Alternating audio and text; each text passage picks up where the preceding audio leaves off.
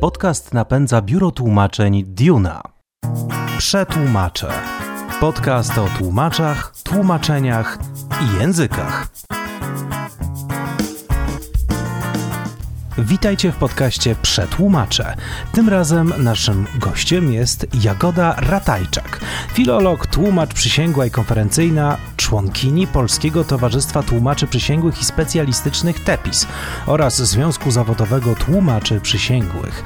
Jagoda jest także autorką książki Języczni – co język robi naszej głowie. Zapraszam na naszą rozmowę.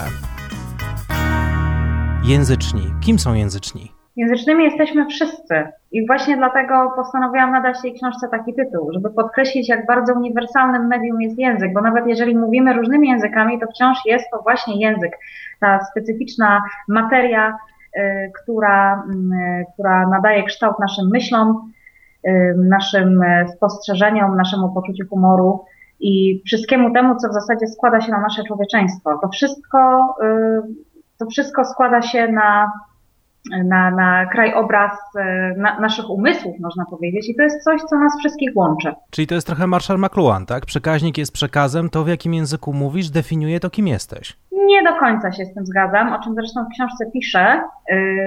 Myślę, że mm, stwierdzenie, że to, w jakim języku mówimy, nas definiuje, oznaczałoby, że jesteśmy przez nasz język ojczysty ograniczeni permanentnie Mhm. A ponieważ ucząc się języka obcego, cały czas nasze granice przesuwamy, myślę, że tak naprawdę y, język y, ten, z którym dane nam jest kroczyć przez świat y, od, od najwcześniejszych dni naszego życia, nie definiuje nas ostatecznie, na szczęście. Powiedz mi, jak to wygląda u ciebie? Twój background jest jednojęzykowy, dwujęzykowy czy wielojęzykowy? Zanim odpowiem na pytanie, zadam pytanie. Czytałeś może książkę Błażeju? Jeszcze, jeszcze, nie, jeszcze niestety nie mam egzemplarza. Myślę, że, że to może być w takim razie dobry wstęp y, do Twojej lektury. W książce wspominam o tym, w jaki sposób definiujemy różne rodzaje dwujęzyczności. Wspominam między innymi o takiej, takim, takim rodzaju dwujęzyczności, jakim jest coordinate bilingualism, czyli taka dwujęzyczność, w której mamy język dominujący, e, którego uczymy się od maleńkości, który nas otacza i język drugi, którego uczymy się w środowisku, w kontekście formalnym. Najczęściej takim kontekstem jest e, środowisko szkolne. Ja jestem właśnie takim dwujęzycznym zawodnikiem. To znaczy, ja angielszczyznę nabyłam y, jako, jako język drugi w mocno formalnym kontekście, y, na pewno nie w kontekście rodzinno-towarzyskim, nie na początku. I można powiedzieć, że dopiero od jakichś, dopiero od jakichś 15-20 lat mogę powiedzieć, że angielszczyzna w nieco bardziej naturalnej formie mi towarzyszy. Trzecim językiem, moim trzecim językiem jest niemiecki, oficjalnie czwarty niderlandzki, ale nie przyznaję się do niego, no bo umówmy się, że jest bardzo mocno zardzewiały i to trochę wstyd powiedzieć, mając taką znajomość niderlandzkiego, że jest to w ogóle język w mojej puli, więc powiedzmy, że możemy go zostawić póki co gdzieś na marginesie naszych rozważań. No ale mamy trzy języki. To tak czy tak, trzy aparaty poznawcze, to są trzy soczewki, za pomocą których oglądasz świat. Skoro mówisz, że język nie ogranicza nas, to w jaki sposób wpływa na to, to co jest w naszej głowie? Może uściśle, że język y, ogranicza nas na pewno na, na etapie, na którym y, ten język dopiero zaczynamy poznawać. To jest oczywiste, mhm. że y, dopiero co liznąwszy języka obcego, nie mogąc się w pełni w tym języku wyrazić, wyrazić naszych e, uczuć i opinii, czujemy się przez niego ograniczeni. Natomiast e, w moim odczuciu miarą naszej biegłości jest tak naprawdę to, jak, e, jak przestajemy czuć ograniczenia narzucane nam przez język. Ja nie czuję się zupełnie inną osobą w języku angielskim, który, który opanowałam najlepiej, który też jest językiem, moim językiem roboczym, językiem mojej codzienności. Można powiedzieć, że ta biegłość, e, nieskromnie mówiąc, jest już u mnie na tyle wysoka, że nie czuję szczególnych ograniczeń wynikających z tego, że mam do czynienia z tak naprawdę obcym językiem. I to jest właśnie ten cel, do którego dążymy, prawda? Do tego, dążymy do tego momentu, żeby, e, w którym już nas ten język nie ogranicza, ale jest on oczywiście w naturalny sposób związany z biegłością.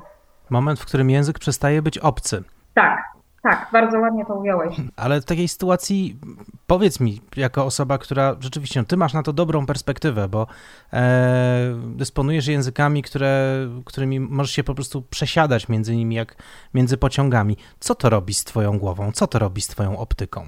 Wiesz co, przyznam szczerze, że nie do końca swobodnie przesiadam się między nimi jak, jak, jak między pociągami, bo o ile angielszczyzna jest u mnie naprawdę mocna, to jednak wciąż czuję, że są pewne, zwłaszcza takie emocjonalne konteksty, w których polszczyzna mimo wszystko dominuje. Angielski z kolei dominuje nad moim językiem niemieckim, chociażby dlatego, że przecież używam angielszczyzny dużo, dużo częściej, więc nie mogę powiedzieć, że mam doskonałą symetrię między tymi językami, ale też nie o to chodzi. Ja to bardzo często podkreślam, podkreślam to też w książce. Biegłość to nie jest absolutna symetria w języku A i w języku B. Chociażby dlatego, że y, różnych języków używamy w różnych kontekstach, w różnych okolicznościach jeden zawsze prędzej czy później będzie jednak dominował. Więc, e, ale właśnie, odpowiadając już bezpośrednio na Twoje pytanie, e, Bożeju, myślę, że jeśli cokolwiek e, zmienia się w mojej optyce, to na pewno mm, tylko, tylko kwestia swobody. Mhm. Ponieważ niemiecki jest najsłabszy, nie jestem takim znowuż chojrakiem, kiedy wypowiadam się w języku niemieckim, natomiast wiadomo, z angielskim jest nieco inna historia, a polszczyzna, czegokolwiek bym nie powiedziała dzisiaj, pozostaje moim ulubionym językiem ekspresji.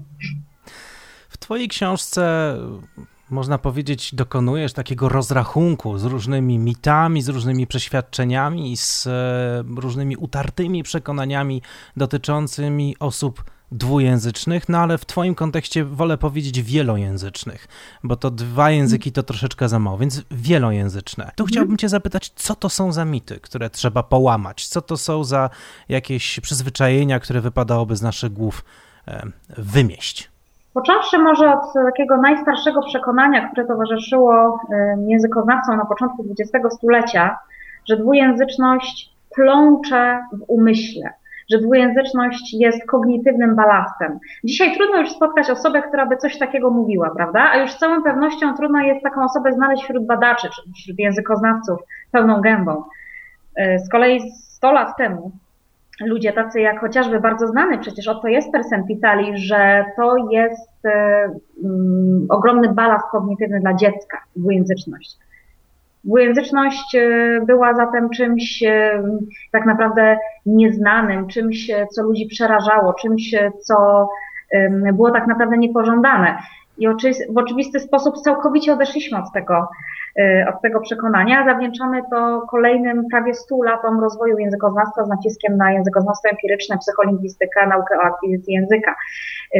Natomiast wciąż na przykład w naszym kraju, który jest dość jednolity pod względem kulturowo-językowym, można spotkać się właśnie z takim przekonaniem, że kurczę, ta dwujęzyczność to jakaś taka tajemnicza sprawa, tajemnicze zjawisko. To jak to jest z tymi dwujęzycznymi dziećmi? Czy one mieszają te języki? Czy one są mniej inteligentne?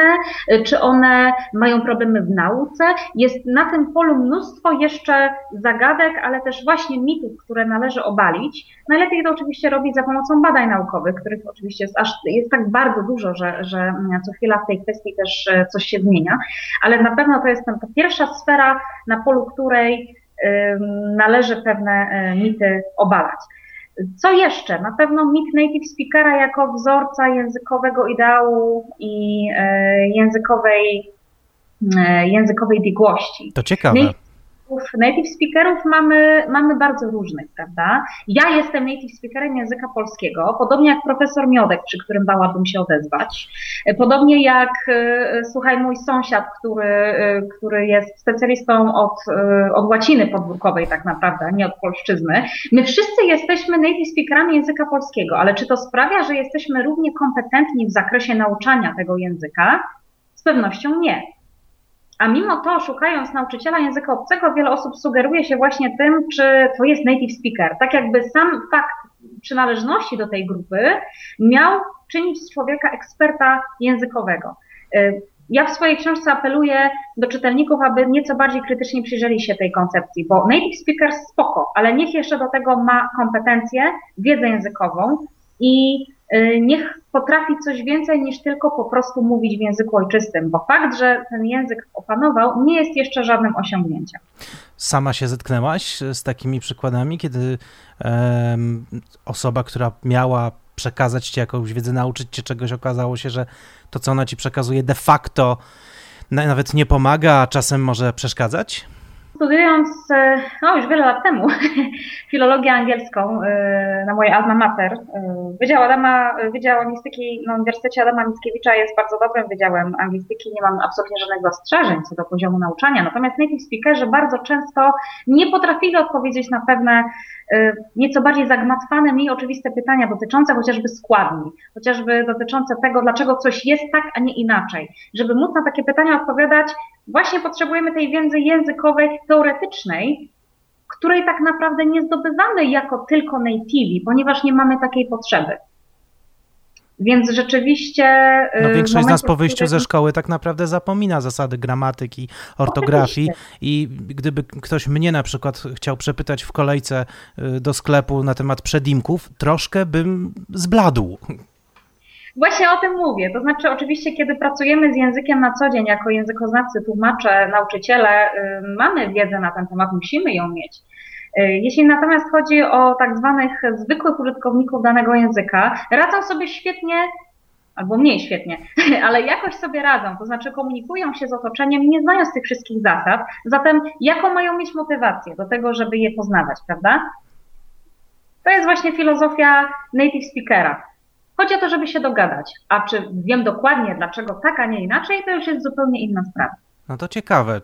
Troszeczkę myślę, że wkładasz kij w mrowisko, że sporo osób e, może poczuć się co najmniej lekko zaatakowanych. E, spodziewasz się jakiegoś odzewu?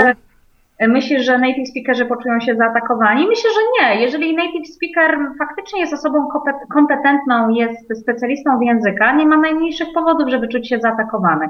Ja na przykład nie czułabym się zaatakowana jako native speaker języka polskiego, usłyszawszy, że ktoś nie widziałby we mnie idealnej polonistki. Bo też bym nią nie była. Nie, nie skończyłam filologii polskiej, nie analizowałam nigdy gramatyki języka polskiego, chociaż muszę przyznać, że pewne wycieczki w tym kierunku muszę czasami robić, żeby po prostu coś poprawnie przetłumaczyć. Na język polski. Po prostu mhm. to jest mhm. też niesamowite, jak długo my się uczymy naszego własnego języka, prawda? Tak. Niekończąca się historia tak naprawdę. I to jest kolejna rzecz, o której warto pamiętać, a o której nie pamiętamy. Że język to tak naprawdę nie jest skończony zbiór. Gramatyka może i tak, ale słownictwo już nie. I my całe życie uczymy się nawet polszczyzny. A powiedz mi, e, bo mówisz, że ta dwujęzyczność to jest coś, co dopiero trzeba będzie odczarowywać, e, choćby u nas w Polsce. Przyznaję szczerze, że ja w swojej niedużej bańce e, swoich znajomych, którzy mają dzieci, widzę to, że te dzieciaki bardzo często od najmłodszych lat uczą się obcych języków, no i właściwie wychowują się w dwujęzycznych domach. E, choć oczywiście rodzice najczęściej są jednak e, Polakami, native'ami, no to jednak e, ten drugi język, najczęściej angielski, obecny jest praktycznie wszędzie. Więc dla mnie takie zjawisko jest nie obce i nie nowe, ale z tego, co ty mówisz, tu trzeba jeszcze dużo zrobić, jeżeli chodzi o Polskę. Jakie są twoje spostrzeżenia? Może zacznę od tego, że Twoje spostrzeżenia są bardzo słuszne. Może powinnam była od razu zaznaczyć, że y, młode pokolenie ma też zupełnie inne podejście do dwujęzyczności, co chociażby widać po tym, jak y, nasi rówieśnicy, którzy mają już dzieciaki, y, te dzieciaki wychowują. Dla nich dwujęzyczność jest oczywistym atutem, i nie ma co do tego wątpliwości, że oni tę lekcję już odrobili. Też otworzenie się, otworzenie, otwarcie się na świat i, i możliwość podróżowania sprawiła, że młodzi ludzie, nieskromnie jeszcze się do nich zaliczę, mają nieco inne podejście do, podejście do, do dwujęzyczności. Ale kiedy na przykład rozmawiam z przedstawicielami pokolenia moich rodziców czy dziadków, podejście jest już nieco inne. I wydaje mi się, że tutaj jest pole do popisu. To jest właśnie ta sfera, w której można zadziałać i uświadamiać, y, jak to z tą dwujęzycznością jest. Mm, niedawno udzielałam wywiadu Grzegorzowi e, Przepiórce z Przekroju, który zapytał mnie właśnie o to, jak ten krajobraz językowy w Polsce wygląda i skąd się u nas wzięło takie uprzedzenie wśród tych starszych osób, uprzedzenie względem dwujęzyczności. I rozmawiając z nim na ten temat, pomyślałam sobie, Boże, jaki to jest paradoks. Przed II wojną światową Polska była niesamowicie zróżnicowanym kulturowo-językowo krajem. Oczywiście mamy nadal języki mniejszości narodowych, język e, kaszubski, język, e, język śląski, język wilamowski, o którego istnieniu niewiele osób wie. Ale to zróżnicowanie językowego krajobrazu jest nieporównywalne tym, co mieliśmy 80 lat temu. I wydaje mi się, że to jest właśnie ta wielka nasza tragedia narodowa, która sprawiła, że dzisiaj dwujęzyczność, to współistnienie różnych języków i różnych kultur może jeszcze niektórych dziwić. Ale mówię tutaj przede wszystkim o pokoleniu, no tym powojennym, pokoleniu naszych rodziców. Powiedz mi, e, jakie w takiej, przy takiej sytuacji, przy takich wyzwaniach, jakie narzędzia daje ci między innymi to, czym się zajmujesz, do tego, żeby, sobie, żeby to poprawiać? E, upodobałaś sobie psycholingwistykę. To brzmi jak e, co najmniej nau, jakaś dziedzina czarów z Hogwartu. Co to jest? Psycholingwistyka to nauka na pograniczu językoznawstwa i psychologii. Ona nam opowiada o tym, w jaki, język, w jaki sposób język przyswajamy, w jaki, w jaki sposób język wpływa na nasze postrzeganie e, otoczenia, na nasze procesy poznawcze. E, zatem można powiedzieć, że to jest nauka o tym, co język robi naszej głowie, cytując podtytuł, podtytuł mojej książki. E, no, perfidna promocja po prostu, autopromocja, ale myślę, że tak można to po ludzku streścić. E, wiem, że wiele osób e, bardzo się wzdryga na samo brzmienie tego słowa, psycholingwistyka, akwizycja języka, o co tu chodzi? Tak naprawdę chodzi tu po prostu o to, jak język wpływa na nasz umysł, w jaki sposób języka się uczymy. To jest tak, że tutaj przede wszystkim właśnie koncentrujesz się nad tym, jak się uczymy, czy też to, co ten język robi z nami, że mm, widzimy potem świat, tak jak ten język rozumiemy. Pije do tego, że e, na przykład w polskim języku mamy ogromną ilość słów pokreślających pokrewieństwo, co wskazuje, jak w naszej kulturze ważna była zawsze rodzina.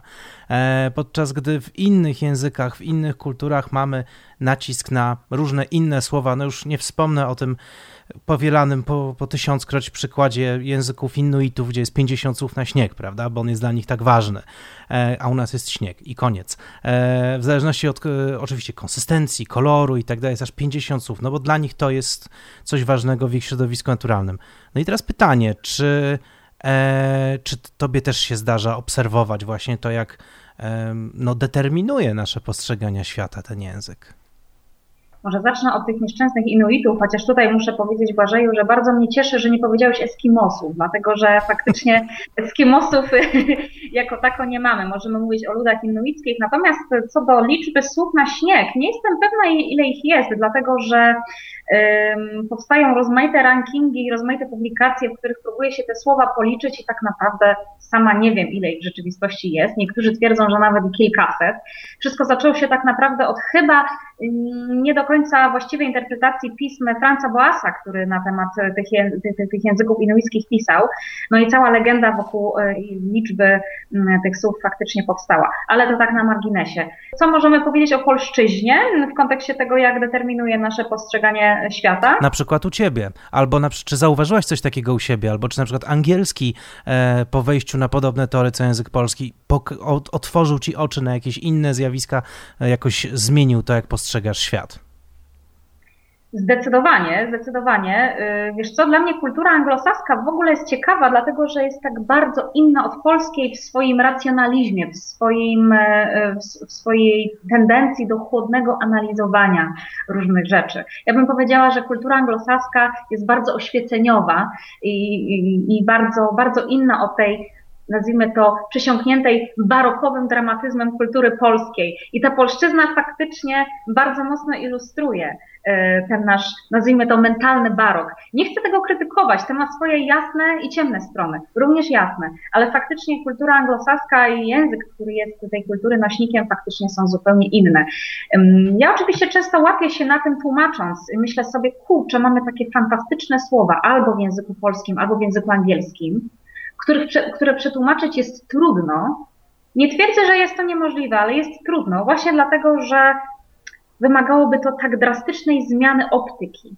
Yy, czytelnik musiałby faktycznie bardzo zmienić postrzeganie pewnych rzeczy, żeby dokładnie zrozumieć, o co nam chodzi. Ja na przykład uwielbiam polskie słowo myślę, że nie będę oryginalna, ale uwielbiam i jednocześnie nienawidzę polskiego słowa kombinować, bo ono jest nacechowane taką polskością, taką, takim, takim sprytem na pograniczu działań nie do końca legalnych. jestem coś cwaniackiego, jestem też pewnego rodzaju duma ze swojego, ze swojego sprytu. To wszystko w tym słowie się mieści. No i teraz co z tym zrobić w tłumaczeniu? Czegokolwiek bym nie zrobiła, czubek góry lodowej może i zostaje, ale to wszystko, co jest pod powierzchnią wody, totalnie znika. I takie same, rozumiem, masz też kategorie w języku angielskim. Oczywiście, który... tak jest. Mhm. E, pracujesz jako e, tłumaczka przysięgła, jako tłumaczka konferencyjna. Domyślam się, że to też muszą być bardzo trudne wyzwania, e, szczególnie kiedy jesteś w sytuacjach na żywo. To troszeczkę kojarzy mi się z jakimś takim językowym polem walki, kiedy słowa latają jak pociski. tak. Rzeczywiście tłumaczenie, tłumaczenie kabinowe jest, przypomina pole minowe, ale człowiek chyba uzależnia się trochę od tej adrenaliny. I w sytuacji, w której współpracuję ze swoim, jakkolwiek dziwnie to brzmi, konkabinem lub konkabinką, takie wyzwania potrafią być e, naprawdę konstruktywne, naprawdę przyjemne. E, tutaj chciałabym zaznaczyć, że w kabinie nigdy nie pracujemy sami. Nie każdy sobie zdaje z tego sprawę, ale nie można wręcz zatrudniać, angażować tłumacza konferencyjnego do tłumaczenia kabinowego pojedynkę. Mhm. Ta praca jest tak wyczerpująca i, i wiąże się z, z, z, tak, z tak ogromną presją, że rzeczywiście musimy polegać na drugiej, na drugiej stronie. Czy jest to wyzwanie? Tak, jest to wyzwanie, ale czy chciałabym robić coś innego? Nie. To jest bardzo ciekawe, bo y, jesteś kolejną osobą, z którą rozmawiam, która właśnie pracuje y, w, jako tłumaczka konferencyjna i mówi to samo. To znaczy, adrenalina jest gigantyczna, poczucie wyzwania jest ogromne, czasem pojawia się także stres, a jednak chce tam wracać. Tak, może podobnie z hazardem, nie wiem, akurat doświadczeń z hazardem nie mam, ale może takie doświadczenia na granicy, na granicy bezpieczeństwa yy, są, są uzależniające. Przede wszystkim to też jest szkoła pokory. Ja się bardzo cieszę, że ten zawód wykonuję, ponieważ co róż przypomina o tym, jak, jak wielkie wyzwania przede mną, jak wiele muszę się jeszcze nauczyć. To oczywiście jest, brzmi to jak banał, ale y, jest to dla mnie bardzo ważne, bo y, mam wrażenie, że w sytuacji, w której człowiek już naprawdę bardzo dobrze opanuje język, może wpaść w pewnego rodzaju samozachwyt. I praca w charakterze tłumacza konferencyjnego bardzo skutecznie chroni przed tym samozachwytem. Y, przy czym dodam, że praca tłumacza przysięgłego również jest, potrafi być bardzo stresująca, bo w ramach wykonywania tegoż zawodu także tłumaczymy ustnie, tyle że nie w kabinie, a na sali sądowej. Jeżeli już mamy do czynienia z wyzwaniem pod tytułem tłumaczenie ustne, jest to najczęściej tłumaczenie albo na sali sądowej, albo u notariusza, albo na policji, albo w prokuraturze. Notariusz w porządku. Tam zazwyczaj jest przyjemnie i bezproblemowo, każdy wie po co przyszedł i każdy wie z czym wyjdzie. Natomiast w pozostałych przypadkach Adrenaliny dodaje również to, że mamy dosyć nietypowe okoliczności, czasami drastyczne. E, to dodatkowe, dodatkowe wyzwanie psychologiczne dla tłumacza. Jakiś taki przypadek konkretny wszedł Ci w pamięć? E, na pewno bardzo przeżywam e, rozprawy, mm, na których, na których toczy się tak naprawdę walka o przyszłość rodziny, o przyszłość dzieci.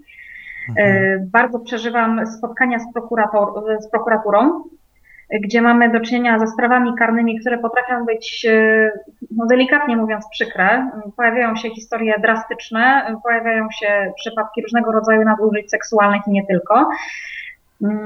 Dla mnie bardzo, bardzo e, wstrząsającą historią była ta opowiedziana mi przez moją znajomą, koleżankę po fachu, Y, która uczestniczyła w przesłuchiwaniu y, zatrzymanego przez polską policję mm, pedofila.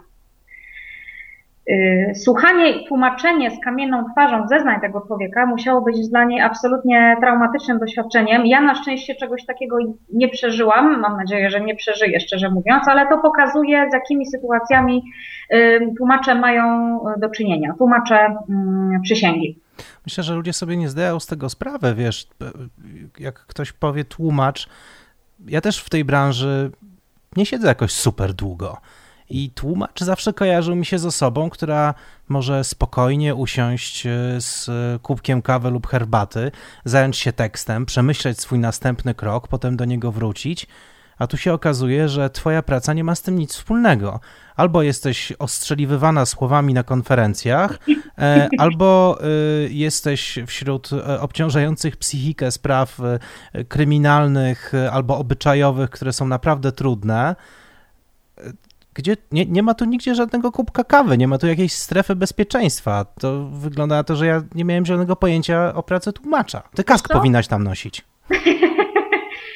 Kask faktycznie by mi się przydał, ale wiesz co, w trakcie zleceń pisemnych yy, też, też by mi się przydał, bo yy, tym kubkiem kawy, tą strefą komfortu bywają dla mnie zlecenia pisemne, a i tam bywają sytuacje, yy, kiedy po prostu nie wiem, co zrobić. Ja na przykład bardzo podziwiam tłumaczy literatury to jest kosmos, bo to, że oni siedzą y, w czterech ścianach, najczęściej w czterech ścianach swojego, swojego domostwa, pracując nad jakimś tekstem literackim, nie znaczy, że, że nie przeżywają dylematów i dramatów.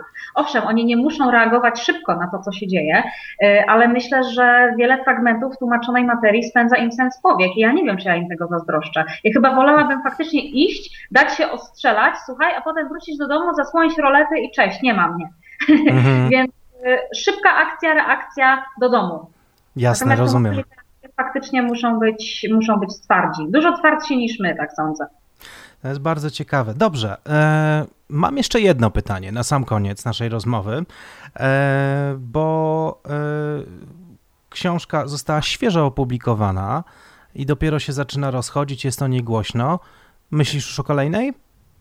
Myślę o co najmniej trzech kolejnych. Yy, nie chcę, wiesz, wiesz co, nie chcę zabrzmieć jak jakiś nadpobudliwy yy, nadgorliwiec, yy, ale u mnie zbieranie pomysłów na książki sprowadza się w zasadzie do tego, że cały czas rozmawiam z ludźmi, obserwuję, wędruję do biblioteki, szukam, szukam publikacji naukowych, zbieram te publikacje i mam w tej chwili pomysł na na pewno coś w rodzaju reportażu, który będzie się wiązał z podróżą po Polsce, i z rozmowami z osobami dwujęzycznymi, ale dwujęzycznymi na różne sposoby. Chciałabym, chciałabym porozmawiać zarówno z osobami, które są dwujęzyczne, nazwijmy to z domu, osobami, które wróciły z emigracji, z osobami, które posługują się językiem mniejszości narodowych, z osobami, które wychowują dzieciaki w trybie dwujęzycznym i z wieloma, wieloma innymi osobami. Chciałabym stworzyć coś właśnie na kształt reportażu, jednocześnie takiej mozaiki, która by pokazała zróżnicowanie tego dwujęzycznego krajobrazu, y, ale na pewno wyzwaniem będzie dla mnie tak naprawdę język. Język tej książki, bo bardzo nie chciałabym, żeby była to sucharska kobyła socjologiczna, y, której, której nie będzie dało się czytać. Więc y, na pewno przede mną także długa, długa droga, jeśli chodzi o szkolenie, szlifowanie, przepraszam, warsztatu. Ale no właśnie zdradziłem ci, co mi chodzi po głowie, więc ach, słowo się rzekło. No będę trzymał za słowo, szczególnie, że y, jeżeli podejdziesz do tego reportażowo, za co mocno trzymam kciuki, to będzie to naprawdę fascynująca przygoda i y, no, jeżeli tylko wystarczająco mocno będę mógł ci trzymać za słowo, to mam nadzieję, że spotkamy się, żeby o tej książce porozmawiać. Serdeczne dzięki za rozmowę. W kontakcie, do usłyszenia. I Wam dziękuję bardzo za wysłuchanie naszego podcastu. Za tydzień słyszymy się ponownie.